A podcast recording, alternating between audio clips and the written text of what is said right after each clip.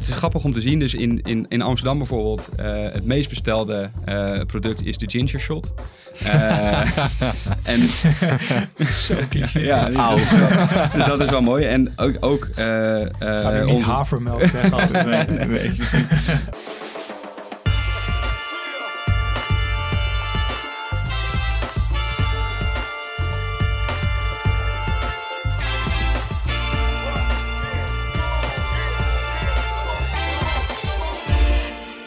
Goedemorgen, goedemiddag, goedenavond of wanneer je dit ook luistert. Welkom bij een nieuwe aflevering van The Brief. Mijn naam is Matthijs Tielman en uh, zoals altijd presenteer ik deze show natuurlijk niet alleen. Dat doe ik ook deze keer weer samen met mijn grote vriend en collega en in die volgorde Gerben van der Rijt.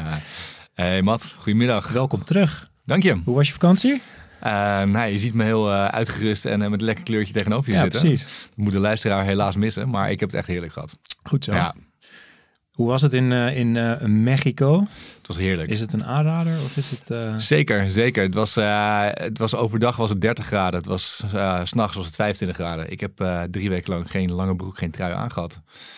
En toen landde ik weer op Schiphol. Wel een en... korte broek, hoop ik? Ja, ik had wel oh, een korte okay. broek aan. Ja, ja, ja. ja, ja. Uh, en toen landde ik weer hier. En uh, ja, dan, dat is heel raar. Want je, je hebt het idee dat je van de zomer in de winter uh, rechtstreeks overgaat. Dat deed pijn. Dat deed wel even pijn. dat doet nog steeds wel een beetje pijn. ja, ja. dat snap ja. ik. Maar goed, de, de kerstverlichting hangt weer in de stad. Dus het is ook gezellig. Ja, precies. Dus toch? Zo praten we het weer goed voor ons. Is ook. Alright. Nou, ook deze show hebben we, hebben we weer een gast. Um, ja. Deze gast mogen wij denk ik wel met recht een, een start-up expert noemen. Uh, heeft daar zijn carrière toch wel echt, uh, echt omheen gebouwd. Begon als trainee bij Eurosport. Uh, daarna de overstap naar Rocket Internet van de Duitse Somewhere broers. wat je onder andere van Zalando kent. Maar daar zaten heel veel andere bedrijven in in die groep. Um, daarna de maatpakkenwereld in bij TaylorMates. En toen kwam de grote food delivery revolutie in, in Amsterdam. Foodora was een van de spelers toen waar, waar hij begon. Later ook nog in Berlijn. Maakte toen de overstap naar Felix Scooters. Die, uh, die mooie groene dingen waar heel Amsterdam nu vol mee staat. En waar jij volgens mij, Gerben, mee naar de studio gekomen Zeker. bent. En is inmiddels negen maanden International Expansion Manager bij een van de flitsbezorgers Gorilla's. Yes. Luc van Emmerik. Top. Ja, Welkom. Thanks guys. Leuk dat je er bent. Ja, leuk dat ik er mag zijn. Hoe is het? Gaat goed. Ja? Ja. Druk? Ja. Uh, ja.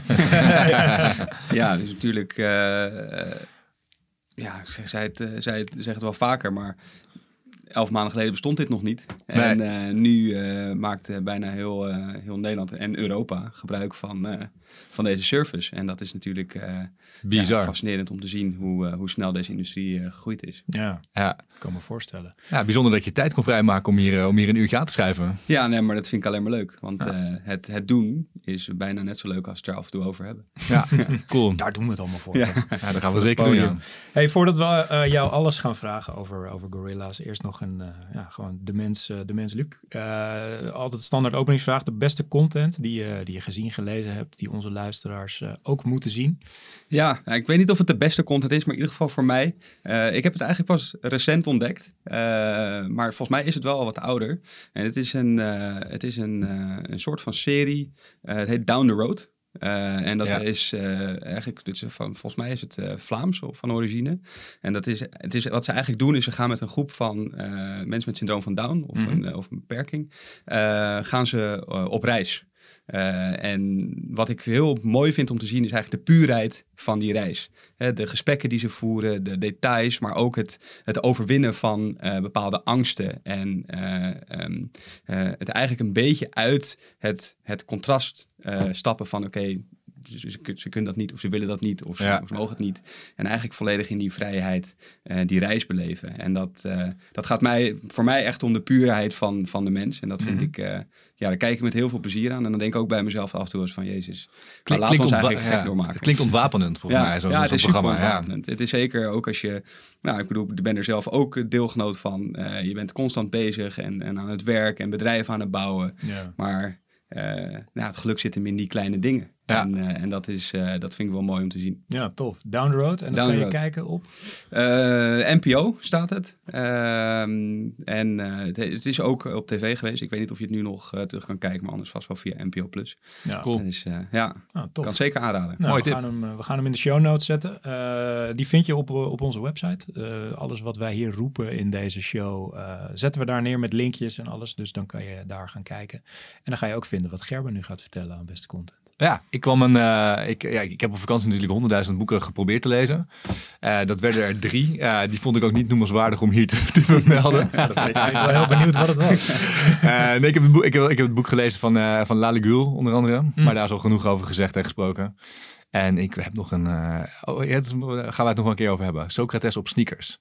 Ah ja, die, die stond op mijn lijstje. Ja, ja. dat is wel grappig. Wel grappig. Maar wat ik, wat ik eigenlijk wil aanbevelen is eh, iets wat ik eh, van het weekend las. Een interview met Frank Ketelaar. Frank Ketelaar is een, eh, een bekende sc- scenario schrijver, een Nederlandse scenario schrijver. Hij heeft wel aardig wat op zijn cv staan.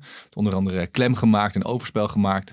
En aanstaande, nou voor de luisteraars is dat volgens mij morgen. In ieder geval nu ergens deze maand gaat een nieuwe serie live op de NPO, Buza. Ehm, en ja, dat is ook weer van zijn hand. Volgens mij vier delen maar. Of in ieder geval niet zo heel erg, eh, niet geen hele grote serie.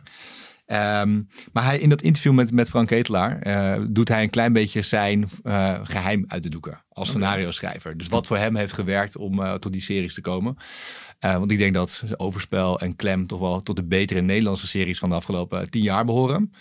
Eh, en dat is gewoon een heel leuk, eh, leuk kijkje in zijn, eh, in zijn methode. Hij heeft het over, over zijn jeugd, over hoe hij altijd vroeger verslaafd was aan lezen. En hoe dat zich heeft getransformeerd totdat hij uiteindelijk, hij wilde volgens mij de muziek in. Ehm, dat lukte niet. En hij, hij zegt ook ergens van ja, de meeste mensen die mislukken in de muziek, die gaan die eindigen op de filmacademie. Zo ook hij. En van daaruit is hij uiteindelijk eh scenario's gaan schrijven. En, En, en ehm, wat is dan zijn geheim als je het moet samenvatten? nou, het, het, het interview gaat over twaalf, twaalf lessen van eh, Frank Ketelaar. Dus het is iets te veel om eh, nu uit te zoeken. geen tijd voor. Nee, maar zoek het op in de show notes. Ehm, en ja, nou, zijn, zijn, zijn allerbelangrijkste tip is eigenlijk schrijf wat je kent. Dus hij zegt, ik schrijf over wat ik heb meegemaakt en wat, ik, eh, wat voor mij vertrouwd en, en echt voelt, wat, wat ik weet. Eh, dat personage Marius uit, eh, uit Klem, wat door Jacob Derweg werd gespeeld. Dat is een hele platte Amsterdamse crimineel speelt hij eigenlijk. Ehm, hij zegt, ja, dat, dat, dat is soort van gebaseerd op mijn moeder. Hoe hij praat, hoe hij beweegt. En dat ken, dat ken ik, weet je. Dus dat, dat vliegt uit mijn pen. En hij gaf ook een paar voorbeelden van, van andere personages en karakters die hij moest schrijven. Hij zegt, ja, dat, ik ken dat niet, dus dat gaat dan zoveel moeilijker. Hij zegt, het is, het is gewoon veel fijner, maar ook gewoon eh, authentieker eh, qua script, als je gewoon blijft bij wat je kent. Ja. En hij vertelt ook eh, hoe hij aan het idee kwam voor, voor Clem, de serie. Dus le- leuk interview, dus eh, eh, mooi, eh, mooi om even op te zoeken. Cool. Ja. Ja, Gaan we doen. Tof. doen. En jij, Matt? Mag ik ook nog wat zeggen? Zeker. Top. Eh, nee, ja, ik was gisteren ik was op een heel klein mini-vakantietje geweest. En, en toen stond ik op het vliegveld in Zurich. En daar werd een, een nieuwe winkel geopend, Gate Zero. Met Lego. Eh, nee, dit is een grapje die verwijst naar het voorgesprek. Gaan we verder niet uitleggen. Eh, nee, Gate Zero is een, een concept store, zoals dat heet, met heel veel spullen die je heel graag wil hebben, die hartstikke duur zijn en waar je jezelf af en toe op trakteert in de vorm van, eh, van sneakers of kleding of, of ja, kunst of dat soort dingetjes. En dat bleek van ja, High Snobiety te zijn, een, een online magazine over lifestyle en, en mode. En eh, dat vond ik wel vet. Dus ik ging een beetje lezen van... Uh, nou, High Snobiety volg ik nog steeds wel... omdat ze gewoon goede informatie hebben over mijn allergrootste uitgavenpost uh, sneakers. Um, en, en toen zag ik ineens van... Ah, ja, zij zitten achter die winkel... Maar die gasten doen nog heel veel meer. En toen bedacht ik me denk ik van... Ja, wat ons vak, het content marketing vak... en dat is wat deze gasten eigenlijk supergoed hebben gedaan. In 2005 zijn ze begonnen met schrijven over wat ze tof vonden. Namelijk dus die, die, die cultuur rondom sneakers en, en fashion... En hebben daar een hele community omheen gebouwd. Ja. Met volgers. Uh, snappen dit publiek dus ook omdat ze zelf het publiek zijn. En hebben dat inmiddels opgebouwd tot, tot een enorm bloeiend bedrijf. Waar ze dus nou ja, naast winkels ook uh, marktonderzoek doen. Ze hebben een, een, een, commercieel bureau eraan gehangen. Waar merken naar hun toe komen om, uh, om, om samenwerkingen met influencers te doen. Hele campagnes bedenken. Ze matchen merken aan retailers. Dus, dus dat is Slim. echt wel een heel vet bedrijf geworden. Dus ja, met, met de content marketing pet op uh, werd ik hier wel een beetje jaloers van. En uh, altijd ook een beetje gierig van alle mooie spulletjes die ze op de site zetten. Dus uh, dat vond ik wel noemenswaardig en, en echt, echt super mooi gedaan. Cool. Ja, als je mij had gevraagd, ik ken High Snowbite, die ken ik. Maar dat er zo'n ecosysteem omheen zat, dat had ik echt niet, had ik nee. niet geweten. Het is nee. een mediahuis geworden, hè? Nee, maar echt. echt ja, het is ja. enorm. Ze hebben ook meerdere titels, dus gewoon best wel gediversificeerd. Maar vooral het hele apparaat daarachter, dat ze dus ook gewoon die merken nu helpen. En, en, dat zij eigenlijk de merken zijn gaan vertellen wat ze moeten doen, is natuurlijk wel heel, heel vet. En, ja. daar ja, we hebben een samenwerking met hun gedaan in Berlijn ook. een tijdje geleden rondom een kunstfair in, in Berlijn. Mm -hmm. en daar hebben we een, een, een kledingcollectie voor ontwikkeld. Ja. Samen met hun. met bananen op de rug. en, uh, kom je erop? ja, ja. Nee, maar dat was super tof. En uh, die hebben we uiteindelijk verkocht ook uh, via, ons, via ons platform. Ja. Ja. En lukt het ze dan ook, zeg maar, om die hype helemaal aan te slingeren? En, echt ja, zeker wel. Ik denk wel dat als je het hebt over begrijpen hoe de doelgroep werkt, dat zij daar wel, nou, ja. zeggen, zitten er middenin. Ze, we, ze weten wat, wat, wat de doelgroep raakt. En dat, dat is heel knap, knap opgebouwd. Ja, tof. Nice, leuk. Mooi. Alright, uh, tot zover de beste content. Uh, nou, zoals ik net al zei, wil je iets opzoeken wat we net genoemd hebben, ga naar de show notes op thebrief.nl. Um, abonneer je op deze podcast als je dat niet gedaan hebt. Dan krijg je hem altijd standaard zonder gedoe in je feed. Um, laat een reviewtje achter. Dat kan volgens mij alleen nog maar op Apple Podcasts. Um, maar dat vinden we leuk. Dan horen we van je. En kan je nou geen review achterlaten, wil je wel wat laten weten. Kan je ook mailen naar hello at. En dan krijg je een mailtje terug van mij of van Gerben of van Alessio of van Guido. Uh, en dat vinden we ook hartstikke leuk. Dus, Sowieso. Ja, toch? Ja. Doen. Alright. Gaan we het nu over jou hebben, Luc? Of beter gezegd over gorilla's. En ja. een beetje over jou natuurlijk. Het laatste is het meest uh, interessant. Dat, valt denk ik wel mee, maar uh, daar gaan we het wel over. Nee, uh, voordat we echt op gorilla's in gaan zoomen, leek het ons ook leuk om een beetje op, op de start-up scene in te zoomen. Omdat jij, nou ja, wat ik, wat ik in je introductieverhaaltje al zei, gewoon heel veel start-ups gezien hebt. En ook de wereld van de start-ups in Nederland en, en Duitsland goed hebt meegemaakt. Ja.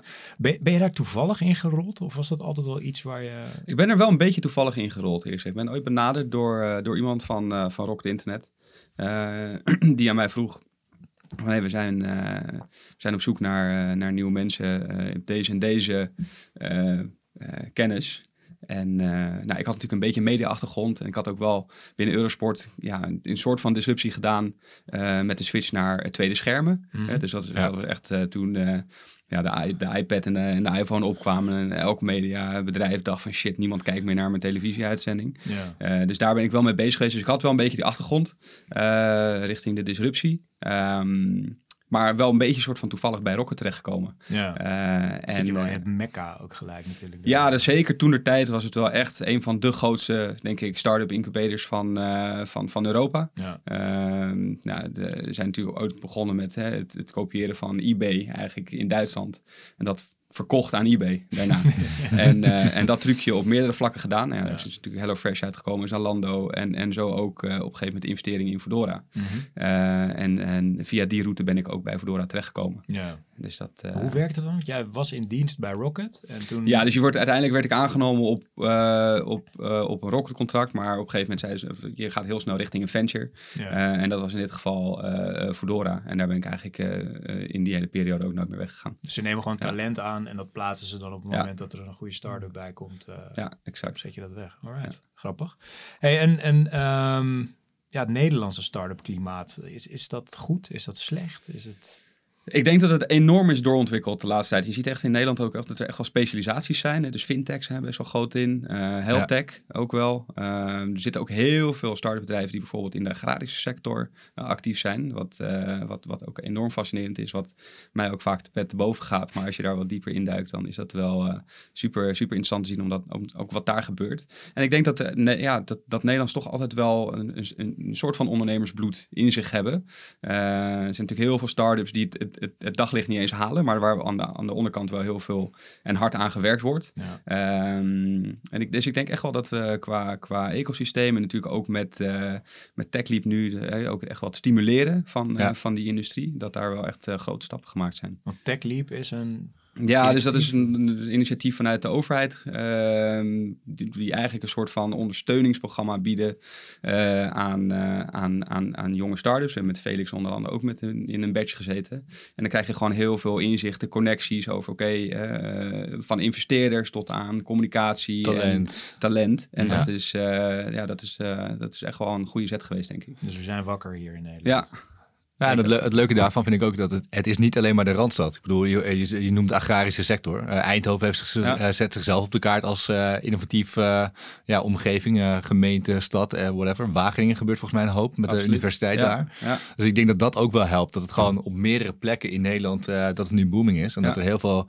ondernomen wordt, heel veel initiatieven zijn. Absoluut, absoluut. En ja, ik, eh, ik heb inderdaad eh, eh, de, de mogelijkheid gekregen om daar op een hele jonge eh, fase in mijn carrière eigenlijk in terecht te komen. En ja, als je eenmaal dat, dat, dat start-up ja, mechaniek goed kent en in je vingers hebt, dan, eh, ja, dan kan je dat ook heel breed inzetten. Want het is, het is echt van niets iets maken. Ja. Eh, en dat is natuurlijk altijd lastig. En het, ja, dat betekent ook dat je niet altijd maar heel specifiek kunt focussen op één ding. Maar dat je echt wel ja, een brede kennis moet hebben over heel veel, heel veel zaken. Ja. Ehm, en en, en dat, is, dat is af en toe ook lastig, hè, want je, je groeit als bedrijf heel hard. Eh, en, en dat betekent ook dat je soms dingen gewoon moet laten. Of denkt van, ah shit, dat, dat moet ik eigenlijk oppakken, maar dat lukt nu niet. Nee. Eh, maar over het algemeen ja, is, dat, is dat wel fascinerend om te zien hoe toch alles weer uiteindelijk bij elkaar komt. Ja, ja een hele snelle wereld. Is dat, is dat ook wat je aantrekt eh, dan? Ja, ik ben niet iemand die te lang in beslissingen blijft hangen. Eh, dus dat, eh, dat, dat ligt mij wel. Eh, ja, en de snelheid zit hem ook in verschillende fases. Hè. Dus eh, een, een start-up heeft altijd verschillende curves. En, Mhm. en, en in het begin zit je heel erg in eh, het ont- ontwikkelen, het zoeken naar een product market fit. Eh, en als je die eenmaal hebt, ja, dan is het kijken hoe snel kan ik die schalen? Hoe snel Ja. kan ik die massa bereiken? Ja. Ja, en op een gegeven moment kom je daar ook weer in een tipping point van oké, nou massa is leuk en expansie is leuk, maar uiteindelijk moet er ook geld verdiend worden. Oké, hoe Ja. gaan we dat doen? Weet je, en dat, eh, ja, dat, dat gaat in, elke, in elk bedrijf gaan die fasen ook in verschillende snelheden. Ja. En, eh, ja, maar ze zijn eigenlijk al, over het algemeen wel altijd hetzelfde. Ja, die cyclus die is elke keer gelijk. Ja, Ja. tof. Is er ook een punt wat dan niet meer bij jou past? Dat je op een gegeven moment zegt van, van ik bereik dat. Dat je denkt van nou, het is nu, het wordt saai. Ik heb, heb- mensen ik met een MBA ineens binnen. En, Ja, nee, ik heb dat punt voor mezelf nog niet bereikt. Eh, ook omdat je zelf ouder wordt, dus je ook in, zeg maar, als mens evolueert, zeg maar. Mhm. Ehm, maar ik weet wel dat als een bedrijf zeg maar, op een gegeven moment tien jaar bestaat of wat dan ook... en het wordt echt een soort van gerommeld in de marges... dan vind ik het wel wat minder interessant worden. Ja. Eh, maar eigenlijk heb ik dat nog niet in mijn carrière nog niet echt meegemaakt. Nee. Hey, en je hebt naast, eh, naast Nederland heb je ook een, eh, een jaar volgens mij in Berlijn gezeten. Ja. Als je die twee markten met elkaar vergelijkt, wat is dan, ja, hoe lijken ze op elkaar? Wat zijn de grote verschillen? Ehm, ze lijken deels op elkaar. Ik denk dat eh, als je bijvoorbeeld in Berlijn en Amsterdam met elkaar vergelijkt, dat het qua cultuur wel redelijk eh, eh, gelijk is. Ehm, maar uiteindelijk is de markt, bijvoorbeeld de Duitse markt, totaal anders dan, dan de Nederlandse markt. Dus hoe benader je de klant? Ja. Welke dynamieken zitten erin in samenwerking, et cetera? En natuurlijk, hè, de Duitsers hebben ook een ander soort werkcultuur dan wij in Nederland gewend zijn. Ja. Het is, dus dat, dat is wel iets waar je dan eventjes in moet schikken. Eh, of ieder geval aan, niet moet schikken, maar gewoon aanpassen aan, aan, eh, aan hoe het werkt en, je, en daar je weg in vinden. Ja. Ik, maar ik denk wel dat als je... Nou, ik denk dat in Berlijn... eh, nog net even iets sneller in ontwikkeling is. Ook, je ziet ook grote merken, Google, Amazon, et cetera, die allemaal die kant op bewegen. Ehm, dus er zit echt wel veel. En het is denk ik ook wel deels ontstaan door eh, bijvoorbeeld een Rocket. Hè, die Ja. natuurlijk heel veel mensen scholen in deze dynamiek. Ehm, en op een gegeven moment die mensen krijgen ook een goed idee. En denken van nou wacht even, dat ga ik zelf doen. Ja, dus je ziet heel veel vanuit die alumni. En ook weer vanuit die alumni van die bedrijven die zij dan opzetten, toch weer ja, een soort van De cultuur accelereert zichzelf Ja. eigenlijk bijna. Ja, ja, cool. En wat, wat is dan een voorbeeld als je kijkt naar verschillen in, in eh, benadering van een, van een markt en een doelgroep? Als je vo- bijvoorbeeld bij eh, Foodora, je hebt Foodora, heb je Ja. daar en hier gezeten. Wat was dan het grootste verschil in, hoe, in de marktbenadering? Of, Ik denk dat als je bijvoorbeeld naar klantbenadering kijkt in, eh, in een, eh, bij een Foodora, dat, dat zaten we in Duitsland nog veel meer op de, de wat traditionele kanalen. Hè. Dus flyering was daar bijvoorbeeld heel groot. oh, wow. Out of home was best wel groot en dat, dat had ook echt wel goede conversies. En eigenlijk zagen we dat in Nederland eh, in mindere mate. Dus je zag wel dat, hè, zeker voor je brand awareness in het begin, deed je out of home heel veel. Ja. Ehm, flyering hebben we nooit helemaal echt van de grond gekregen. Ehm, en op een gegeven moment heb ik zelf ook de keuze gemaakt van, oké, wacht even, ik wil echt iets anders doen met, met de budgetten die we krijgen. En heb ik een deel van die budgetten van out of home ook ingezet naar een evenement wat we toen hebben gezet. Dat heette Amsterdam met uit. Eh, en dan kon je eigenlijk op ludieke locaties kon je, eh, kon je uh, de, de thuiseetbeleving creëren. Nou, dat was van, in het stuur van het pontje. Oh, op de wallen hebben we toen nog een, een, een prostituee uitgekocht en gezegd van nee, hier, wat, wat, wat verdien je gemiddeld op een avond? Nou, hier heb je het. En dan uh, hebben we daar een uh, restaurantsetting gecreëerd. En, en, en, en dat ook in haar, ja, je dan gewoon bestellen bij de restaurants in de buurt en dan kon je daar gewoon eten. Ja, en dat, dat was natuurlijk fascinerend. Uiteindelijk hebben we daar ook enorm veel mediabereik mee gehad, omdat daar Snap natuurlijk hadden ook een Ja. PR-machine omheen gezet. Maar Ja. dat was, eh, ja, en, dat, en dan merk je toch ook dat, dat zeker ook eh, de Nederlander en, en, en, en, en het Amsterdamse publiek dat toch ook wel weer fascinerend vindt. En, eh, en, en daarop aangaan. Ja. Cool. En wat, wat is, is eh, ik heb het idee dat, dat heel veel start-ups best wel snel naar Nederland komen altijd. En, en dat was bij Gorilla's volgens mij ook wel het geval. Dat Nederland heel snel op het verlanglijstje stond. Was dat- Ja, dus Nederland was eigenlijk de tweede markt voor Gorilla's. Dus Gorilla's zelf is ontstaan in Berlijn. Eh, is opgericht bij, eh, door onze founder Kaan. Eh, die, eh, die in Berlijn woonde. En die is eigenlijk letterlijk vanuit zijn, vanuit zijn huiskamer is hij eh, boodschappen gaan bezorgen via een WhatsApp groep die hij in zijn, in zijn buurt had verspreid. Ja. En nou, dat ging, dat ging echt ja, fa- fa- fantastisch goed. Dit is anderhalf jaar geleden, toch? ja, dat is anderhalf jaar geleden. mensen, mensen die, die, die uit andere wijken die in één keer ook gingen appen van hey, kunnen wij ook bestellen? Nou, en toen is eigenlijk de eerste hub ontstaan en vanuit daar, van, vanuit Berlijn naar Hamburg, naar Keulen en toen naar Nederland. Het is de eerste stad Amsterdam. En ik denk dat de Nederlandse markt eigenlijk door startups altijd wel als een hele goede testmarkt gezien wordt. Eh, eh, de Nederlandse consument staat heel erg open voor eh, verandering, nieuw, nieuwe producten. Zijn heel erg geneigd om iets een kans te geven. Eh, en als het dan ook werkt, om het dan ook echt best wel snel eh, te omarmen. Eh, maar je, je ziet het ook andersom, andersom gebeuren. Hè? Dus dat, dat, dat, dat, dat partij- partijen naar Nederland gaan en dat de Nederland zegt, ja, maar hier heb ik niks aan. En dat het dan ook gewoon Stop. ja, stopt. Ja. En eh, ja, ik denk dat dat wel eh, karakteristiek is voor, eh, voor de Nederlandse testland. markt. Ja. Ja. Ja. Hey, voordat we het alleen maar over Gorilla's gaan hebben, er is één vraag die ik je moet stellen en ik hoop dat je daar antwoord op hebt. Ehm, toen Foodora kwam, was er ook meteen Deliveroo en bijna meteen Uber Eats. Ja. Eh, Felix komt en binnen no time was er Check. Ja, Eh Gorilla's lanceert en ineens is er Flink, Getir en Zap. ja. Hoe kan dat? Dat het altijd tegelijk komt? ja, het komt nooit helemaal tegelijk. Maar ik denk dat, eh, dat je, wat je vaak ziet in een snel ontwikkelende markt, is dat, eh, dat daar geld naartoe gaat, hè, dus investeringsgeld. Maar dat er ook een hele brede, in één keer een hele brede doelgroep eh, bediend kan worden. Eh, en, en wat er eigenlijk gebeurt, zeker in de beginfase, is hoe meer partijen daarin stappen, hoe sneller die doelgroep ook meegroeit. Dus eigenlijk wat je met z'n allen doet, is die taart groter maken. Markt, markt, ja, ontwikkelen. dus ja. en die markt ontwikkel je eigenlijk dan samen. Ja. En, en eh, tuurlijk, hè, als, als Gorilla's zijn, hebben we daar in Nederland eh, een, ook een hele grote eh, stap ingezet. Zeker in de eerste maanden. Maar je ziet toch dat uiteindelijk die acceleratie ook komt als, als, als andere partijen. nieuwe spelers erbij komen. Ja. Ja. Maar het is wel grappig, want ik denk dat daar jouw vraag ook deels vandaan komt. Het lijkt wel alsof er iemand ergens in een kamertje beslist: oké, we gaan nu gaan we eh, doen we maaltijdbezorging en dan daarna doen we deelscooters. En eh, zo komt het een beetje op het publiek over. Ja, dat, maar dat kijk, is natuurlijk niet zo, maar een, een goed idee heb je nooit alleen. nee. En eh, er zijn zoveel mensen die zoveel verschillende dingen. Er zal waarschijnlijk over, over, over, over vijf jaar een partij, een, een partij ontstaan. waar jij en ik misschien denken van ja, maar dat had ik toen al bedacht. Waarom Ja. heb ik het toen niet gedaan? Ja. Weet je, dus dat, dat, dat, die dynamiek zit er altijd. Alleen het is, het is al- een stukje momentum. eh, de juiste keuzes maken op het juiste moment. De juiste investeerders vinden om dat, om dat te ondersteunen. En dan kijken hoe ver, hoe ver het komt. En ja, ik denk dat en uiteindelijk, als dan een, een product zich bewijst. en er is iemand bijvoorbeeld die dat idee ook al had en daar een beetje zijlings mee bezig was. Mhm.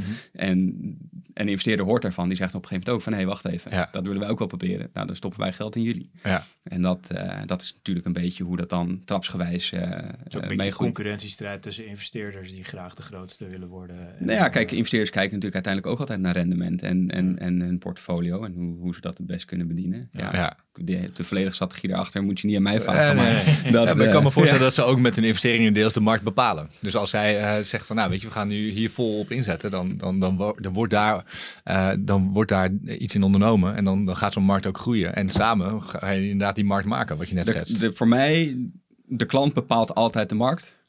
Alleen zodra de klant laat zien dat er een bepaalde behoefte is, kan je het accelereren met Precies, geld. ja, ik denk precies, dat ja. eh, Ja. ja, Dat is de flow. ja. Oké. Alright.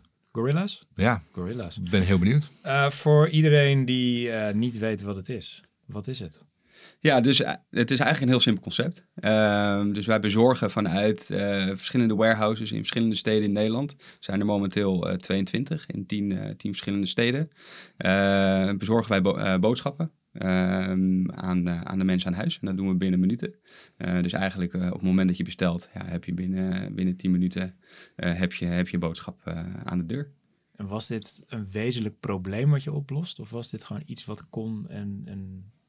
Nou, een wezenlijk probleem. Dus eigenlijk als je, als je denkt vanuit de, vanuit, als je kijkt vanuit de visie die wij, hebben als bedrijf, eh, is het meer vanuit waarom dus moet je nog altijd naar de, naar de supermarkt gaan om bepaalde boodschappen of producten eh, binnen te halen. En het is eigenlijk een trend die al veel langer bestaat. Hè? Dus Mhm. als je kijkt naar het aandeel van eh boodschapproducten die online worden besteld, ja, die is al jaren groeiende. Mhm.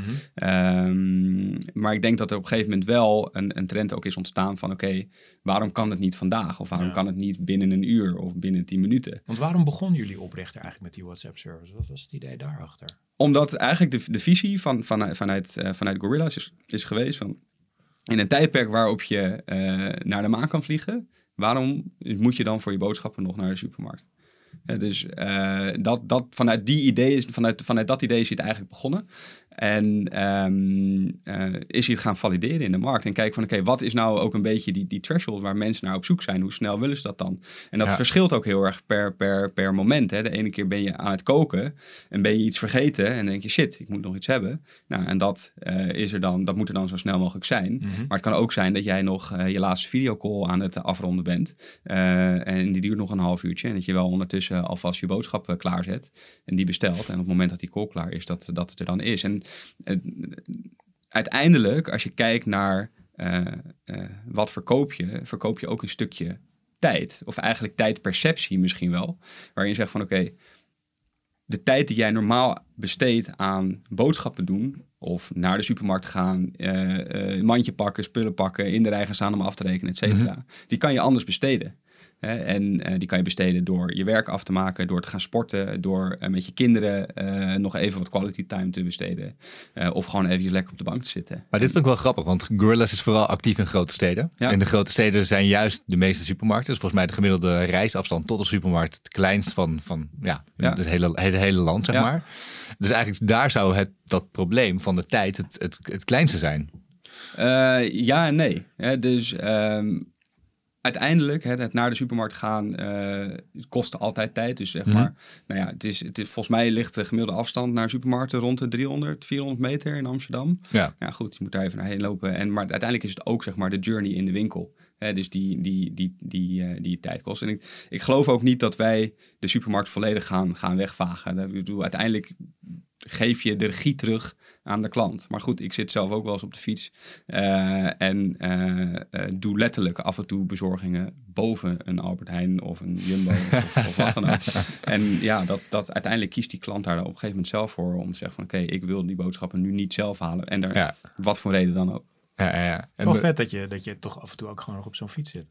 Is dat iets wat je, wat je eist, zeg maar? Eh, nou, het is wel gangbaar binnen het bedrijf om eh, zeker wel eh, een aantal keer eh, per kwartaal op de fiets te zitten. Eh, en dat doen we meer ook om, om, om echt heel dicht bij de te blijven. We Mhm. hebben ook als een van onze statements is ook van ehm, we are eh, delivery guys building a business and not businessmen building a delivery company. Mhm. Eh, dus uiteindelijk is het wel heel belangrijk om te weten ook van hoe zijn die nou, hoe lopen die processen, Eh, alles wat, wat er bedacht wordt, werkt dat ook daadwerkelijk zo in die warehouses, op de fiets, aan de deur, et cetera. Ja. En ik moet ook zeggen, elke keer als ik op de fiets zit, zie ik altijd weer iets wat, wat, wat anders kan of, of beter kan. Ja. Ja. En plus dat het ook gewoon leuk is om af en toe bij, eh, bij mensen aan de deur te staan. En Ja. ook gewoon af en toe random in één keer bij een vriend voor de deur te staan. die niet weet dat jij eh, zijn, zijn boodschappen komt bezorgen. Ja, tof. Mooi. Hey, ehm, ik, ik heb begrepen, de, de formule Gorilla's, eh, los van het is een flitsbezorgingsdienst natuurlijk. Eh, de, de naam is wel opvallend eh, ten opzichte van de rest. Hoe, hoe zijn jullie daarop gekomen? Ja, de naam uh, aan zich, er zit niet echt een verhaal achter, maar het, is, het gaat meer over uh, uh, het, het, being bold element. en uiteindelijk ook ja, de, het ecosysteem eromheen, die, die uiteindelijk ja, de naam voedt. dus de naam is iets wat, wat volgens mij gewoon bedacht is op een gegeven moment. Ja. En, en uiteindelijk het ja, het gevoel rondom de naam en het merk is iets wat er echt vanuit, ja, vanuit de merkbeleving gebouwd is. Ja, ja precies. Wat, wat, wat, wat moet het gevoel zijn van Gorilla's? Wat, is, wat willen jullie uitstralen? Eigenlijk bold en authentic. Ja, dus uh, uh, het, het challengen van de status quo. Nou, dat denk ik dat dat heel goed gelukt is. Uh, maar ook uh, uh, uiteindelijk de beslissingen durven te nemen die dat landschap ook veranderen. Ja. En daarin heel erg kijken vanuit een authentieke blik. Dus niet van oké, hoe zit het retaillandschap in elkaar? Uh, hoe werkt uh, uh, een, een, een, een, supermarkt? Hoe werkt een online supermarkt? hoe werkt een, een techbedrijf? Maar echt van al die elementen vanuit onze techvisie eigenlijk samenbrengen. En op die manier ja, dat het hele, het hele volume, of de hele, de hele formule en het concept eigenlijk neerzetten. Ja, en wat is, uh, een, uh, los van de, van de uitstraling van het merk en zo, zeg maar, wat is dan, waarin onderscheiden jullie nog meer van, van bijvoorbeeld een, een, een Get Ear, wat volgens mij de eerste speler was, ja. of een, ja, de, de andere de bezorgers, de, de Zaps, de Flink? Ja, ja nee, dus er zijn verschillende spelers actief in de markt en ik denk dat er een aantal dingen heel belangrijk zijn, is uiteraard assortiment. Ja. dus uh, wij, bij, bij de keuze die wij maken rondom assortiment, rondom uh, de locatie, staat eigenlijk altijd de klant centraal. Dus wat voor klantdata hebben we? En hoe zien we zeg maar, het klantgedrag ook veranderen? En daar, hebben wij heel, daar spelen wij heel erg op in. Dus ik denk dat als je als assortiment technisch kijkt, dat we daar echt wel heel snel heel, best wel goede stappen hebben gemaakt. Waardoor je ook de, de klant uiteindelijk niet meer per se naar de supermarkt hoeft te sturen naast jouw bestelling, zeg maar. Je kunt, In de basis kun je alles vinden. Uh, we opereren met uh, ongeveer 1500 uh, eh, tot, tot 2000 items ja. per winkel. Dat is heel weinig, um, in vergelijking met een, een Albert Heijn filiaal. Ja, dus die over het algemeen, ja, volgens mij hebben die rond de 20.000 items in een winkel liggen. Maar als je kijkt bijvoorbeeld naar een, een Aldi of een Lidl in Duitsland, waar 40% van de Duitsers ongeveer uh, boodschappen uh, haalt. Um, die opereren ook met deze, dit aantal items. Ja. en waarom moet je altijd twintig soorten hagelslag in je assortiment hebben, terwijl twee voldoende kan zijn. Mhm. en, en dat is natuurlijk uiteindelijk waar. Uh, dus de, je moet wel de klant de keuze geven, maar uiteindelijk wil je ook weten van oké, waar wil die keuze in hebben en waar is het gewoon prima om een bepaald item te hebben. Ja, dat vind, ik, dat vind ik wel leuk, want inderdaad, als wij het over gemak hebben dan, en dan heb je het over uh, Gorilla's, dan denk je al snel aan oké, het is uh, je bestelt het met de app en binnen 10 minuten staat het voor de deur. Maar gemak en tijdsbesparing is ook minder keuzes bieden. Ja. Want inderdaad, je kan je echt verliezen in de supermarkt als je, weet ik wel, als je een fles rode wijn uitzoekt of, of, of, of een pak hagelslag bij wijze van spreken.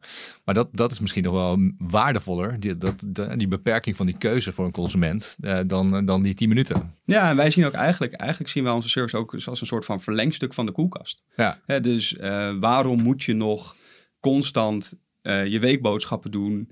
Uh, uh, terwijl je op vrijdag niet weet of jij de broccoli en het stukje kip wel gaat, gaat, gaat, gaat gebruiken. Ja. terwijl je dat ook in twee tweeën kan opknippen. En bijvoorbeeld uh, of je weekboodschappen doet en dan nog een keer midden in de week bepaalt van oké, dan ga ik nog bepalen wat ik zeg maar voor, uh, voor versproducten wil hebben. En dat is ook, eigenlijk is het grappig om te zien, want wij verkopen enorm veel versproducten. Heel veel groenten, heel veel fruit.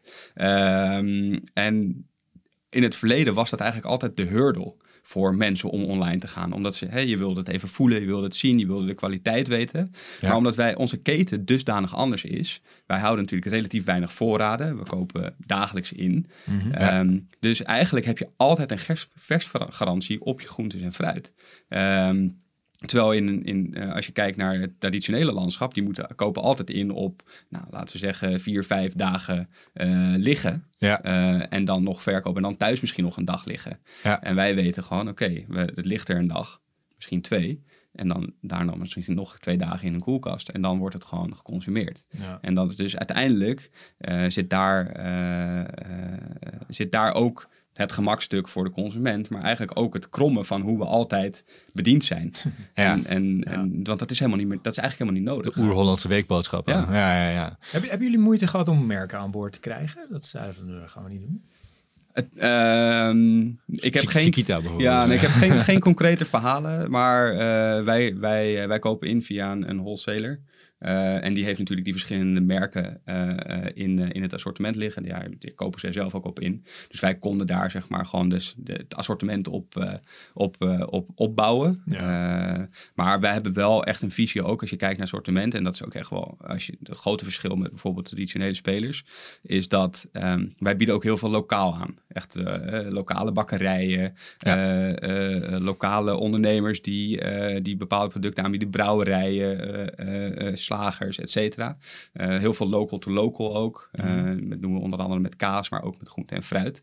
Ehm, en dat zijn producten die je niet zo heel snel in een, in een supermarkt bijvoorbeeld tegenkomt, eh, maar wel heel bepalend zijn voor je assortiment. Ja. Ehm, en tuurlijk, in het begin denken mensen daar ook wel van, oké, wat, wat, wat gebeurt daar? Maar ik moet wel zeggen dat, dat wij zo hard gegroeid zijn in die eerste paar maanden, dat op een gegeven moment ook wel dacht van, oké, wacht even, kan, hier misschien wel, kan we hier misschien wel op de trein instappen? Laat maar gaan. Ja. Ja, ja. Ja, dat is wel waar. Ik, want ik weet nog de allereerste keer dat ik met Gorilla's iets bestelde. Dat was een, eh, op een brak zaterdag een hamkaaskrasantje volgens mij. Ja. En ik had een eh, eh, ja, Albert Heijn niveau hamkaaskrasantje eh, verwacht. Maar daar kwam inderdaad een, eentje, van, eentje van de bakker, voor mijn Ja. gevoel. Dus toen dacht ik wel van, ah, dit, die, die had ik niet verwacht. Dat, was, dat overtrof mijn verwachtingen dus eigenlijk.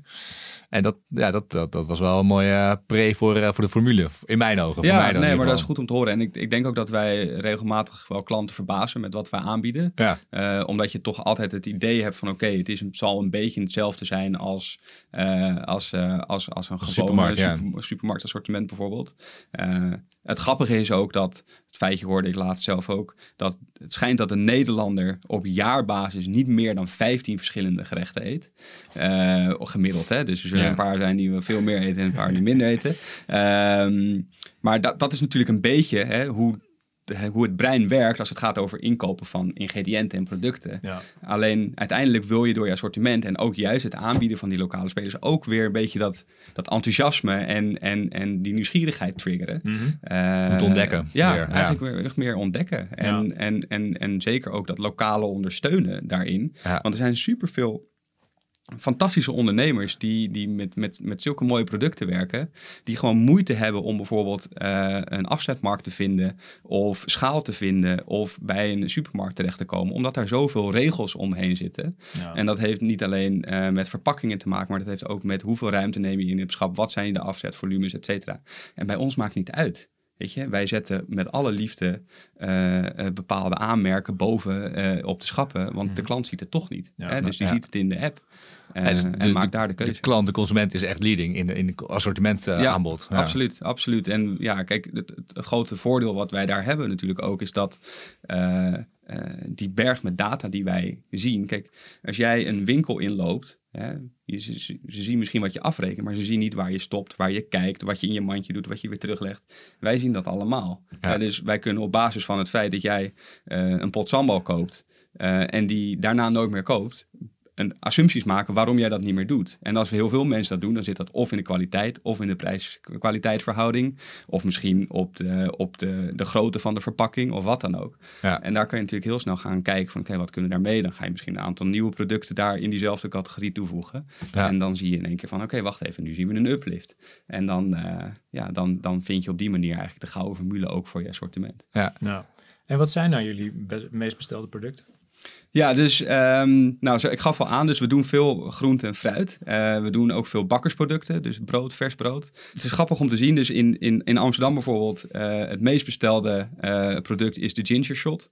Eh, en Zo ja, ja, dus, dat is wel, dus dat is wel mooi. En ook, ook eh, eh, Ga ik niet onze- havermelk zeggen als het Nee, nee, nee, nou ja, Hadden, dat- hadden daar- jullie, nog, hadden jullie nog wel havermelk dus- ja, tijdens, wij hadden, tijdens de wij- crisis? Wij, hadden tijdens de crisis nog havermelk. en het allermooiste is, eh, wij verkopen door de weeks meer havermelk dan gewone melk. En in het weekend meer melk dan havermelk. Dus je ziet daar ook een, een bepaald patroon dat door de weeks eh, mensen meer havermelk eh Lekker drinken. splurge En, met gewone ja, melk in het weekend. Ja, En dat, ja, en dat, Even jezelf verwennen. ja, ja, en bijvoorbeeld in, eh, in, in, in, Den, in Den Haag verkopen we heel veel babyproducten. Uh, dus uh, melkpoeder, pampers, uh, zwitserdoekjes, dat soort dingen. Duik je daar nog verder in? Van, er zijn niet per definitie meer baby's in de Er zijn niet per se per se meer baby's, maar het is natuurlijk wel een iets andere samenstelling qua demografie. Als, mm als bijvoorbeeld een stad als Amsterdam of een stad als Groningen, waar we bijvoorbeeld ook heel veel Red Bull verkopen. Uh, met name, met name, met name zaterdagochtend. Hoe, komt, hoe komt dat? Ja. dus dat soort, uh, dus, dus dat, daar zie je wel een, een, een, een grappige dynamiek. Uh, maar wat, wat ook ja, super interessant is om te zien, is dat echt zeker in het begin, hè, dus eigenlijk wat jij zei, ik lig, ik lig brak op de bank ja. en ik bestel een hamkaasjeshandje. Nou, zo zijn heel veel klanten in aanraking gekomen met ons concept denken van, nou, oké, ik heb gehoord over 10 minuten, zal wel. Ja, ja en uiteindelijk, ja, en, en het lukt. Oh, wacht even, oké, dat is wat chill. Nou, mhm. en, en nu zie je gewoon mensen echt hun weekboodschappen doen bij ons. En die, uh, uh, die, die, die, ja, die bestellen dan zeg maar de, de, de, goederen die ze door de week nodig hebben. Maar dan zien we inderdaad ook dat ze halverwege de week inderdaad weer terugkomen voor nog eventjes. Mm -hmm. Toch nog het bosbesje en wat dan ook. Ja. mooiste vraag qua bestellingen dat ik uh, ooit heb gehoord is van een collega van ons. Ik zal geen namen noemen.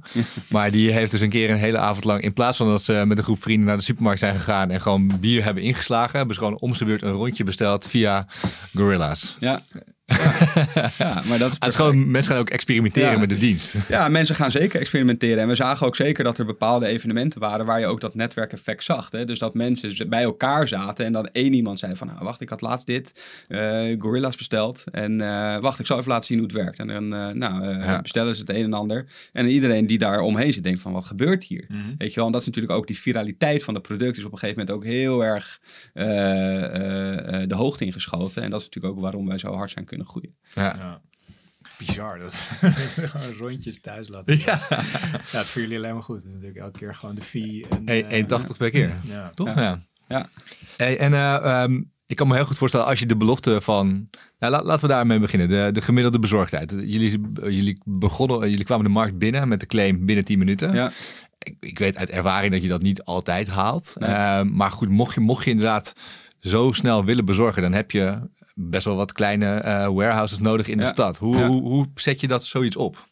Ja, dus uiteindelijk, uh, nou goed, je kijkt natuurlijk heel goed naar de demografische factoren en van elk warehouse leer je ook. Ja. Uh, dus alle data die je verzamelt in zo'n warehouse geeft jou bepaalde inzichten in uh, wijken, in de gezinssamenstellingen, inkomen, bepaalde bestedingspatronen. en en die, ja, die leg je eigenlijk over andere gebieden heen en daar probeer je bepaalde matches op te leggen. Ja. maar uiteindelijk, wat je zegt, is het voor, voor ons inderdaad ook belangrijk dat we het juiste netwerk aan warehouses in de stad hebben. Waardoor we aan de ene kant die snelheid kunnen garanderen. En aan de andere kant ook niet bepaalde gebieden zelf gaan cannibaliseren. Omdat we denken van oké, wacht even, het gaat alleen maar over snelheid. Nee, het gaat ook over uiteindelijk efficiëntie in, in, in het bezorgnetwerk wat je opbouwt. Ja. En daarin zit het niet alleen in warehouses, maar het zit bijvoorbeeld ook in de voertuigen die je gebruikt. Dus eh, bakfietsen doen we nu bijvoorbeeld veel. Ja. Um, nou, dat is met name voor de grotere en zwaardere orders. Uh, en, en ja, als jij twee van die orders hebt, dan kan het zijn dat je inderdaad iets langer ja, onderweg bent naar de klant. Nou, de klant ziet dat ook altijd in de app. Dus jij ziet als klant ook, nou, het duurt nu 17 minuten in plaats van 10 minuten. Ja, dan kies je er zelf voor om dat, om dat acceptabel te vinden ja, of niet. Uh, dus die, die, die uh, uiteindelijk garandeer je wel een bepaalde snelheid. Uh, maar een beetje afhankelijk van hoe het netwerk in jouw wijk eruit ziet, uh, kan het af en toe korter of langer duren. En bijvoorbeeld in Amsterdam, hoeveel warehouses hebben we nu hier? Uh, uit mijn hoofd hebben we volgens mij nu negen warehouses in Amsterdam. En daarmee kan bijna heel Amsterdam bediend worden, dus. Ja, ja. ja zeker. En, en een gemiddelde bezorgdheid? volgens mij ligt die nog steeds rond tussen de 10 en de 15 minuten ongeveer. Ja. Oké. Netjes, netjes, netjes zeker. Ja. Hey, en en uh, ja, die pandemie, dat was voor jullie in die zin denk ik wel... Ja, cadeautje. Ja, cadeautje. nou ja, een cadeautje is het denk ik voor niemand. maar uh, tuurlijk, hè, uh, ook als je kijkt naar de groeicurve die we hebben meegemaakt, het is gestimuleerd door de pandemie. Ja. Uh, we hebben ook gezien toen de maatregelen gelift werden en er niet meer waren, dat die groei nog steeds doorging. Okay. Dus we hebben wel gezien dat het, het, de, het behoeftepatroon niet alleen gelinkt is aan ja, bepaalde maatregelen of beperkingen die, die opgelegd zijn, ja. maar echt wel in een intrinsieke behoefte zitten. want uiteindelijk wat je ging zien is dat mensen eh, lekker, eh, lekker naar buiten gingen en uh, picknickmanden bestelden thuis en dan naar het park gingen en Ja. dat soort dingen. Dus die flexibiliteit vonden ze nog steeds heel fijn. Ehm, maar ik denk wel zeker dat het een, een ja, accelerator is geweest voor het, voor het concept aan zich. Ja. Dus jullie hebben niet gelobbyd voor deze lockdown. hey, en ehm, ja, je zei het net al, die concurrentie is natuurlijk echt sick op dit moment. Weet je, ik ga dan s ochtends altijd met het pontje naar kantoor. En eh, jullie hadden het pontje achter centraal volgens mij een week of drie. Ja. En eh, nu is die van Getir volgens mij. En vervolgens heeft Zep alle bushokjes in de stad. En, Ja. en eh, hoe ga je daarmee om, joh? Ja, dus ik denk dat, je, eh, dat het wel belangrijk is dat je dicht bij jezelf blijft. Van oké, wat wil je als merk uitstralen? Eh, wat wil je de klant vertellen? En wat voor kanalen gebruik je daarvoor? Eh, zeker in, in de grotere steden heb je natuurlijk voor je brand awareness out of home als, als kanaal. Ehm, maar wij proberen daar wel altijd in de mix gewoon de juiste keuzes te maken. Eh, en zo hebben we bijvoorbeeld tijdens ADE ehm, eh, het pontje niet bestickerd, maar hebben we een pontparty georganiseerd. Die, waar die eigenlijk van, van centraal naar NDSM bracht. En als soort, een soort van kickstarter van je feestje was. Dus hadden we DJ's. Sommige DJ's waren ook, waren ook riders. Sommige DJ's waren die in de line-up stonden van ADE. Eh, en brachten we eigenlijk mensen ja, door een soort van feest eh, Ja. naar, naar ja, in, in kennismaking met, met ons concept. En dat is ook wel iets waar, wij, waar we echt wel naar kijken. Is ook van oké, hoe, hoe breng je, met wat, voor- hoe kan je met ons merk plezier hebben? Hè, dus hoe kan, Ja. je, hoe kan je toffe dingen doen? En eh, in, in de UK bijvoorbeeld was onze openings, eh, eh, op onze openingsdag hebben we een BMX'er met parachute van een van de hoogste gebouwen af laten, laten rijden. Weet je, Met dat een krat soort- bier op zijn dat, rug. dat soort elementen. Ja, ja, nou ja dat, dat, Hoe dat, dat niet. Maar ja, ja, ja, hij rijdt nog steeds rond, dus dat is positief. Maar dat is, ja, weet je, dat is, dat is wel een beetje... Als ik het heb over being authentic, being bold, tuurlijk. Hè? Eh, als, zeker als je kijkt naar, eh, naar, naar eh, eh, e-commerce en retail. Het is een relatief saaie business. Hè? Dus in je communicatie, ik bedoel, partijen als Coolblue buitengelaten, iemand die doet dat natuurlijk echt wel op een hele goede en authentieke manier. Ehm, maar het is, het is redelijk, ja, redelijk sec. Ja. En wij proberen daar wel ja, een, een laag overheen te creëren die, die, ook, ja, die ook gewoon tof vindt om, om onderdeel van te zijn. Dat je gewoon af en toe even denkt van, hé, hey, wat, wat hebben ze nou weer, wat hebben ze Mhm. nou weer bedacht? En wat, wat, wat, wat zie ik hier gebeuren? Ja. En wie, eh, voor wie ben je het meeste bang? Nou, ik bang eigenlijk, eigenlijk voor niemand. Ik denk dat, eh, eh, ik denk dat het gewoon heel belangrijk is dat je, dat je wel die, die core values van je bedrijf sch- scherp houdt. En zodra je, zolang je daarin gelooft, ben ik er wel van overtuigd dat je de klant daarin mee kunt krijgen. Ja. Eh, uiteindelijk zijn er heel veel factoren die meespelen. Nou, assortiment is er één, eh, warehouses, eh, de klant bedienen op een bepaald serviceniveau. Ehm, en dat, dat, dat is altijd belangrijk. Maar uiteindelijk, als jij een connectie hebt met de klant, dan, kan je ook, dan, dan kan je ook af en toe permitteren om een keer een fout te maken. En ehm, ik denk dat het wel belangrijk is, zeker in, in een industrie die zo hard groeit, dat je, eh, dat je af en toe de ruimte hebt om, om, om misschien een keer de beslissing, verkeerde beslissing te nemen over kanaal of eh, uiting of wat dan ook. Ehm, want, want dat gebeurt toch. Ja. Weet je? En dat is een beetje die experiment, experimentfase waar je als bedrijf sowieso in zit. Want je probeert constant de beste fit met de klant te vinden. Mhm. En eh, ja, dat zal ook voor ons ook echt nog wel eh, even duren voordat we daar zeg maar het, het optimum hebben gevonden. Ja. En, en wie van die... Ik ga hem gewoon nog een keer stellen. wie gaat er als eerst afvallen, denk je? Van, eh, Want we draaien hem om de vraag. ja, van de directe? Ja, ik, ik weet je dat ik ben daar zo weinig mee bezig ehm, dat ik dat echt niet durf te zeggen. Ik, ik, ik denk dat we allemaal onze sterktes en onze zwaktes hebben. Ja. En ik denk dat het belangrijkste is dat je als bedrijf gewoon de sterkste, is, het, het, het snelst blijft doorontwikkelen. En uiteindelijk, hè, dus zoals je aangaf, eh, eh, wij waren degene die als eerste in Nederland actief waren. We hebben daar een bepaalde voorsprong mee opgebouwd. Er komen andere partijen in de markt. Eh, het is belangrijk dat je, die, dat je die, die, die voorsprong behoudt. Maar het is ook belangrijk dat je die voorsprong op de juiste manier, manier gebruikt. En, en dat, dat zit hem in, in, ja, in zoveel verschillende dingen. Ja, ik denk, ik denk sowieso niet dat er nu heel snel eentje af zal gaan vallen. Eh, ja, uiteindelijk, eh, degene die de klantbehoefte het best bedient, zal het, zal het sterkst uit de strijd komen. Ja. Hoe kijken de, de, de, de supermarkten naar jullie? Ehm, Nou, ik denk dat ze, dat ze het wel interessant vinden wat we doen. Ik denk dat zij, eh, kijk, zij zijn natuurlijk altijd bezig geweest met, oké, hoe kunnen we de bezorging toevoegen? Een supermarkt doet eigenlijk bezorging erbij. Ja. Hè? Wij doen bezorging als core van onze business eh, vanuit, vanuit een, eh, een tech-omgeving. Ja, de vraag is hoe, in hoeverre is een supermarkt gebaat bij het feit dat de, de switch nu veel meer naar online gaat. Want zij hebben natuurlijk die winkels, ze hebben alles, alles, alles daaromheen.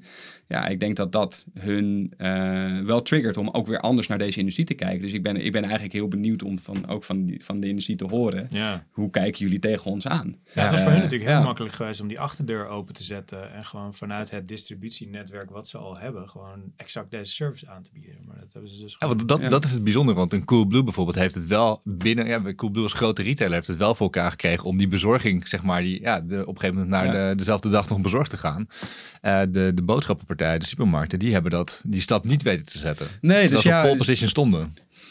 Wat daar de reden achter is, ja, ik weet niet. Ik ben niet actief Nee. binnen die bedrijven. Ik weet niet hoe ze functioneren. Eh, maar kijk, een Coolblue, eh ondanks dat het, dat het natuurlijk al helemaal geëmbed is in, in de Nederlandse eh, cultuur. En volgens mij nu ook de Belgische en sinds kort de Duitse cultuur. Ja, maar zij zijn relatief jong. En zij zijn ook vanuit een bepaalde Ja. core gestart. En wij, net zoals dat wij uit een bepaalde core starten. Namelijk, wij gaan jullie boodschappen bezorgen. Dat doe je dat doe je door middel van onze eh, applicatie. Eh, alles is gedigitaliseerd. En eh, wij bouwen direct die infrastructuur daaromheen om dat te kunnen faciliteren. En dat is natuurlijk wat, wat in, in een supermarktindustrie niet is gebeurd. Nee. Ja, en, en dan is het een hele grote switch om Mhm. vanuit dat denkpatroon Ja. daar naartoe te gaan Ik denk dat dat het belangrijkste is. Ik denk dat wat je zegt, Coolblue is gewoon een jong bedrijf. Weet je, het heeft gewoon een bepaalde cultuur en een bepaalde dynamiek in zo'n bedrijf. En dat hebben natuurlijk alle supermarkten niet, want die bestaan al 100 jaar. Dus ik denk dat dat misschien wel het meest bepalende is waarom ze die stappen wel of niet en hoe snel je die kan zetten. Ja. Een, een tanker draai je langzaam. En ja, exact, dat het- al die supermarkten zijn gewoon tankers. Ja, absoluut. En ik denk, ik, ik, nou ja, ik, ik, ik weet vrijwel zeker dat zij natuurlijk nauwgezet kijken wat gebeurt er qua ontwikkeling in Ja. deze industrie en, en, en wat kunnen zij daarvan leren. En ik hoop ook dat zij daar bepaalde elementen van leren, net zoals dat wij bepaalde elementen vanuit hun leren. Want Ja. ja, wij moeten ook bepaalde kennis hebben over, over die industrie om te begrijpen, oké, wat, wat, wat wil de klant? Hoe werkt het inkoopmechanisme? Kijk, Waar, ik, waar leg ik mijn impuls aankopen Precies, in de app? precies. Ja. En dat- ja, maar nou, ja, goed. Maar dat, dat, is, dat is wel hoe het werkt. En uiteindelijk, nou ja, eh, ik ben een bedrijvenbouwer, maar ik heb nog nooit in een supermarkt. Ik heb, ik, ik, Nee. ik heb niet eens, ik heb ooit nog nooit in een supermarkt gewerkt. Dus ja, wat, wat, wat weet ik daarvan? Weet Ja. je wel? En dat is natuurlijk wel interessant om ook daar, zeg maar, heel snel die kennis ja, op te doen. Ja. En dan te kijken van, oké, ja, wat wil je meenemen en wat niet? Ja. Zie je dat ook terug in jullie personeel? Ik kan me ook voorstellen, als je mensen uit de supermarktwereld haalt, dat die ook gewoon in die modus zitten. En Mhm. dat die heel veel moeite kunnen hebben met het, het... Het gaat niet meer om weken, maar het gaat om, om minuten, weet Ja. je wel, spullen leveren. Ja. Dus Zie je dat ook? Heb je mensen uit supermarkten? Zeker, wij hebben me- zeker mensen die eh, uit de supermarktindustrie komen. Eh, het zit hem ook heel veel bijvoorbeeld in het, in het commerciële team. Hè, dus eh, category buyers, eh, ehm, logistiek eh, bijvoorbeeld. Maar, dat, eh, eh, maar wel echt wel met een bepaalde passie voor vernieuwing ook Ja. in de industrie. En, en dat is, zie je echt wel als je kijkt naar het enthousiasme waarmee zij constant op zoek zijn naar nieuwe producten. Producten die Ja. passen bij die doelgroep. En, en minder eigenlijk ook in die boundaries van een supermarkt hoeven te denken. Ja, dan zie je toch dat, dat daar ook weer een heleboel eh, mogelijk is. En, en, en dat daar super toffe dingen uitkomen. Ja, Ja. Ja. precies. Hey, ehm, ja, je zei het net al, jullie lanceren eigenlijk een nieuwe categorie. Eh, dus, dus de consument weet niet dat ze de behoefte hebben. Ja. Ehm, ik wil hem iets, iets tactischer maken. Zo, hoe, hoe heb je die lancering aangepakt? Wat, hoe zag je plan daaruit? Ja, dus voor ons was het eh, zeker in het begin eh, met name heel veel uitleggen. Dus wij zijn relatief snel begonnen met, eh, met, met bijvoorbeeld out-of-home campagnes, waarin je gewoon zag van oké, wat is de claim?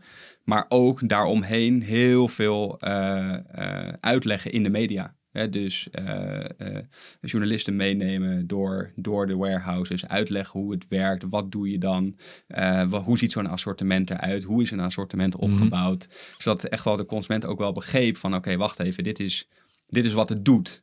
Hè, want uiteindelijk, als jij eh, ons product ja, zo gewoon zou lanceren en voor de rest daar niks over uitlegt, dan zullen misschien bepaalde mensen weten van oké, nou daar kan ik af en toe eh, wat bestellen en dan is het er heel snel. Ja. Maar niet wanneer je het kan doen, waarom je het kan doen, hoe je het kan doen. En wat het, wat het, wat het zo uh, uh, interessant maakt om bepaalde producten bijvoorbeeld bij ons te bestellen. Mm -hmm. uh, omdat het bepaalde prijstechnische aspecten met zich meebrengt. Of omdat het snelheid met zich meebrengt. Of omdat het gewoon een bepaalde kwaliteit met zich meebrengt. En uiteindelijk, ja, als jij een, een koopbehoefte hebt, dan zijn dat allemaal. Ja, soms heb je het niet eens door, maar zijn dat allemaal onbewuste elementen die jij elke dag meeneemt in, jou, in jouw beslissingen. Ja. Uh, en als wij je daar niet van bewust maken en cognitief niet uh, in paraatheid brengen, zeg maar, ja, dan, uh, ja. Dan, dan is het vrij lastig om dat, om dat zo snel te kunnen laten vliegen. Ja. En, en wat heb je nou bij, bij Foodora en Felix geleerd, wat je daar misschien niet goed hebt gedaan, dus, dus wat je nu meteen anders hebt gedaan? Ehm, ik denk sneller kijken naar wat echte klantbehoefte is. Uh, dus vanuit die klantbehoeften constant uh, begrijpen welke veranderingen uh, je moet doorvoeren om die klant beter te bereiken. Ik denk dat we daar, dat ik daar zeker, nou goed, bij Fedora was dat natuurlijk zat het hem heel, heel, erg in wat voor restaurants bied je aan, zeg maar, wat is het, mm -hmm. wat is het portfolio aan restaurants? Nou, dat was in het begin heel erg zoeken. Ja. Ehm, en daar hadden we ook niet dusdanig de, bevoegde, de bevoegdheden die we nu hebben, zeg maar, om, om daar snel in te kunnen schakelen qua, qua, data. Uh, bij Felix zat het hem net iets anders, omdat daar ook, je zit daar ook heel erg op vertrouwen. Uh, het is natuurlijk een, een, een ja, geëlektrificeerd voertuig wat van A naar B gaat. Het rijdt 45 km per uur. Uh, daar kregen we op een gegeven moment ook te maken met de helmplicht. Hè, dus hoe ga je mensen dan bewust, worden, bewust laten worden van... oké, okay, zet je helm op. Je mag niet meer op het fietspad, maar je moet op de weg. Ja. Uh, tussen het verkeer in. Auto's die links en rechts. Oké, wat dat, dat is toch spannend voor heel Ja, veel mensen. Ja, ja, dus- en, dat, dat, en, en die elementen hebben mij wel doen beseffen... dat het altijd heel belangrijk is om vanuit die core na te denken. En eigenlijk alles wat voor bedrijven geldt constant opzij te zetten en te starten van oké, ik heb deze vraag, wat wil de klant? Ja. En dat is, eh, ja, dat klinkt heel simpel eigenlijk, maar in het, in, in het dagelijkse beslissingsproces is dat gewoon best wel moeilijk.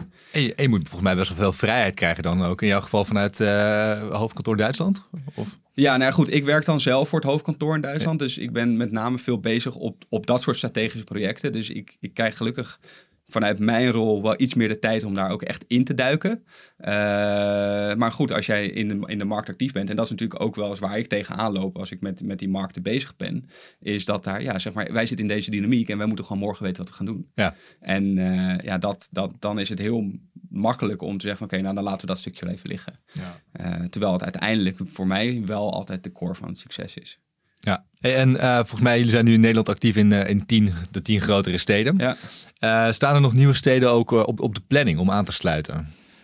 nou, we zijn met name nu bezig met het kijken van... oké, okay, hoe kunnen we de huidige markten die we hebben optimaliseren? Ja. Ehm, hoe zorgen we ervoor dat dat, dat dat netwerk waar we het net over hadden... het best kan renderen?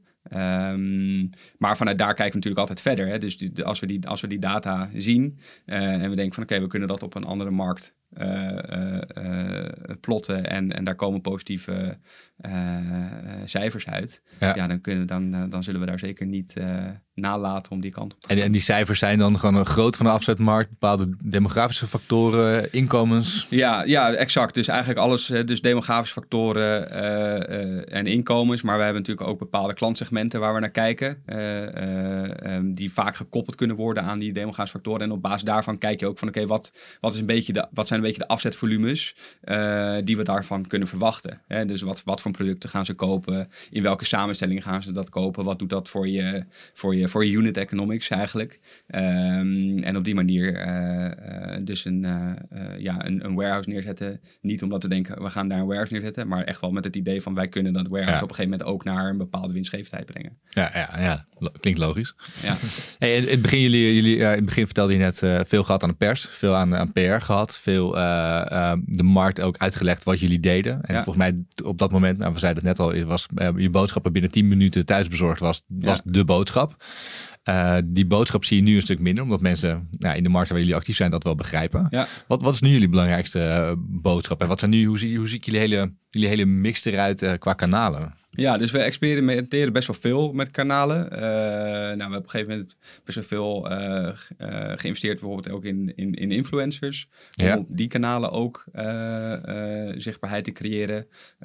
en ook binnen die doelgroepen verschillende categorieën ook uit te splitsen. Want dat vind ik toch altijd ook wel lekker aan, aan, aan influencers. Dat die toch ook allemaal weer een, een aparte niche-markt ja. bedienen. Dus op basis daarvan kon je ook weer verschillende proposities testen, verschillende producten. Um, uiteindelijk uiteindelijk uh, performance is voor ons natuurlijk groot. Uh, en met name omdat je, uh, ja, ik benader het eigenlijk altijd een beetje als een omgekeerde piramide. Dus je hebt zeg maar het brand awareness stuk, daar vertel je je verhaal. Mm -hmm. um, de, de klant gaat op een gegeven moment aan op dat verhaal en ja. gaat een bepaald gedachtpatroon laten zien. Dus hij gaat of uh, uh, een, een, een, een, iemand worden die uh, boodschappen doet voor ontbijt. Of het wordt iemand die weekboodschappen doet. Of iemand die met name inkoopt voor de vrijdagmiddagborrel. Ja. Nou, daar ga je dan op, op, op targeten. En op basis van die elementen ga je dan ook weer gepersonaliseerde data gebruiken om een te retargeten. En daarin probeer je natuurlijk ook te kijken van oké, hoe kan ik mensen van A naar B shiften? Hoe zorg ik ervoor dat iemand die uh, zijn ontbijten ook doet, ook een keer zijn weekendboodschappen gaat doen. Of een weekendboodschapper misschien wel naar een, een, een weekboodschapper gaat. en daarin is het natuurlijk heel belangrijk om te begrijpen van oké, wat voor producten zitten er in die mandjes? En, ja. en, en hoe, hoe, waar, zit, waar zit die overlap? En want je moet ervan uitgaan dat iemand die bijvoorbeeld weekboodschappen doet, doet ook boodschappen voor ontbijt. Ja. Maar waarom doet iemand dat niet andersom? Mm -hmm. En dat, dat, dat, daar, daar duik je dan in. Daar probeer je dan op verschillende kanalen, verschillende messaging in te targeten. Ja. Uh, en dat, dat doen we met name veel op, uh, op performance. Ja, ja. Dus dit, dit is eigenlijk het eh, influencers noem je, uh, performance. Dat is allemaal de digitale kant ja. van, de, van de media mix, denk ik dan. Ik heb volgens mij, en volgens mij wel meer mensen met mij, Gorillas vooral leren kennen. Omdat je op een gegeven moment mensen met een zwart pak door de stad ziet fietsen. Hoe, hoe, belangrijk is die rider als, als ja, als, als uiting eigenlijk. Ja, de, dus de rider is enorm veel zichtbaarheid uiteindelijk. En uh, toen, we bij, toen ik nog bij Fedora zat, toen de, hadden we op een gegeven moment ook een exit poll mm -hmm. ge, geïntroduceerd. En dan vroegen we eigenlijk na bestelling van, oké, okay, waar zag je nou hoe ben je in, in aanraking gekomen met ons merk? En daar zag je eigenlijk dat het merendeel van de klanten uh, het eigenlijk uh, de, hun eerste bestelling ging plaatsen omdat ze die fietsers zagen. Mm -hmm. dus het is heel belangrijk. Maar wij hebben wel daarin ook weer de visie van oké, laten we het wel weer net even iets anders doen. Ja. want uh, hoe fijn vindt een fietser bijvoorbeeld om altijd in, in, een, in een, een heel gekleurd en fel uh, kostuum rond te rijden? um, wat doet dat voor je merkimago?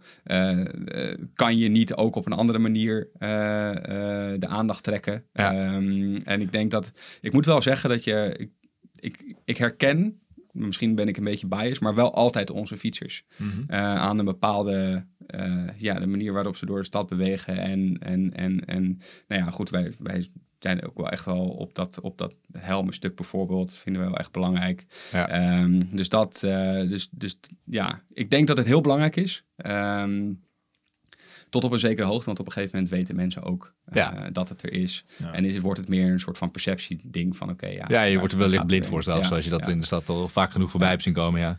Hey, in het begin, ik kan me ook goed voorstellen, nee, je vertelde toen straks al over die cyclus die elke start-up uh, doormaakt, weet je. In het begin moet je de markt maken, dan moet je op een gegeven moment moet je, uh, winst, winstgevend worden. Waar, waar zitten jullie nu als een jaar oud bedrijfje? Nou, wij zitten, kijk, wij zitten natuurlijk nog heel erg op het, op op het ontdekken. Hè? Dus uh, uh, aan de ene kant uh, optimaliseren.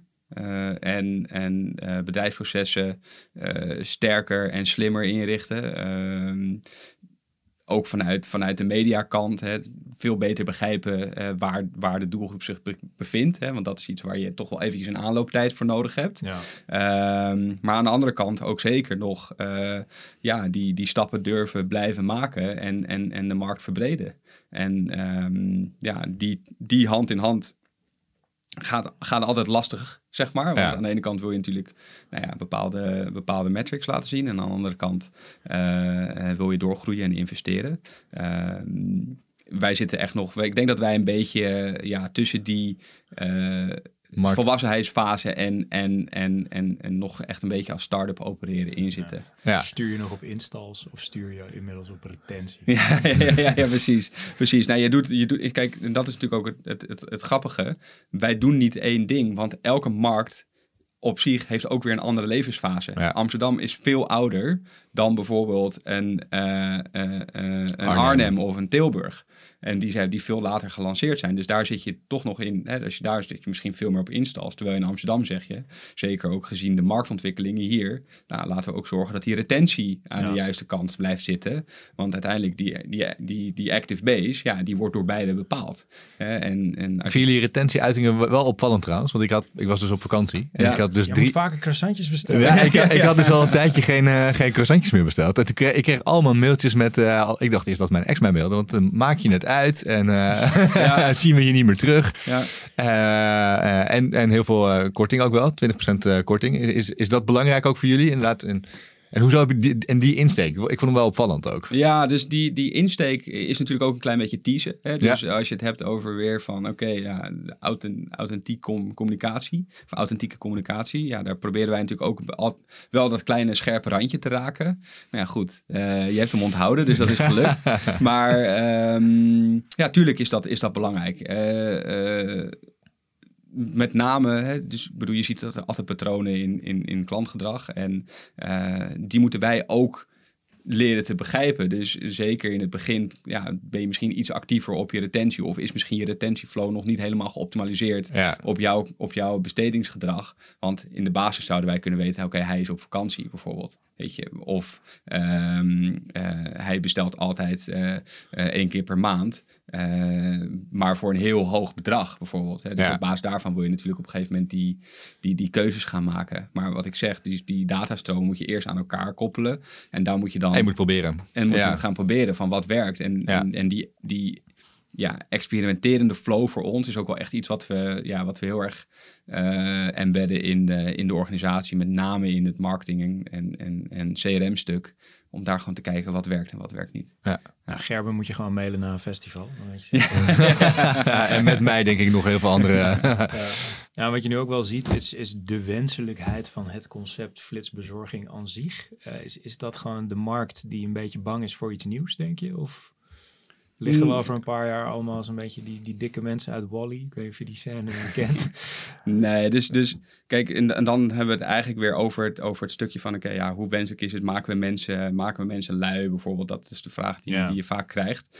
Ehm, ik, ja, ik vind dat bijna een ethische vraag van hoe wenselijk is iets of ja, uiteindelijk bepaalt de markt of ze iets willen, ja of nee. En ehm, ik denk juist dat we eh, aan die kant ook heel veel teruggeven en met name op dat tijdsaspect. En dat, dat de klant dus of eigenlijk veel meer kan gaan bepalen, ja, wat, eh, wat vind ik fijn, waar wil ik mijn tijd aan besteden. En als dat Ja. betekent dat ik eh, één keer per week naar de supermarkt ga om mijn boodschappen te doen, ja, dan, dan, dan is dat natuurlijk eh, fijn dat dat, dat dat kan en dat mensen daar de keuze in hebben. Maar als zij zeggen van ik ga liever eh padellen of eh, een rondje hardlopen eh, en als ik thuis kom, dan ben ik gewoon binnen 10 minuten klaar met mijn boodschappen. Ja. Ja, dan eh, ja, wie zijn wij om, om voor hen te beslissen uiteindelijk?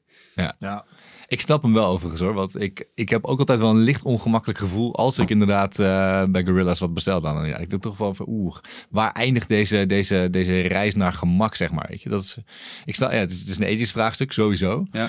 Maar ik denk wel dat het goed is om daar eh, wel over te blijven praten. En uiteindelijk beslist de markt. Ja. Je, kan, je hoeft niet, weet je, niemand verplicht je om eh, boodschappen via Gorillas te doen. Ja. Nou, maar ik geloof wel dat, dat verschillende... Kijk, ik, ik laat mijn boodschappen heel te- traditioneel inmiddels gewoon één keer per week thuis bezorgen.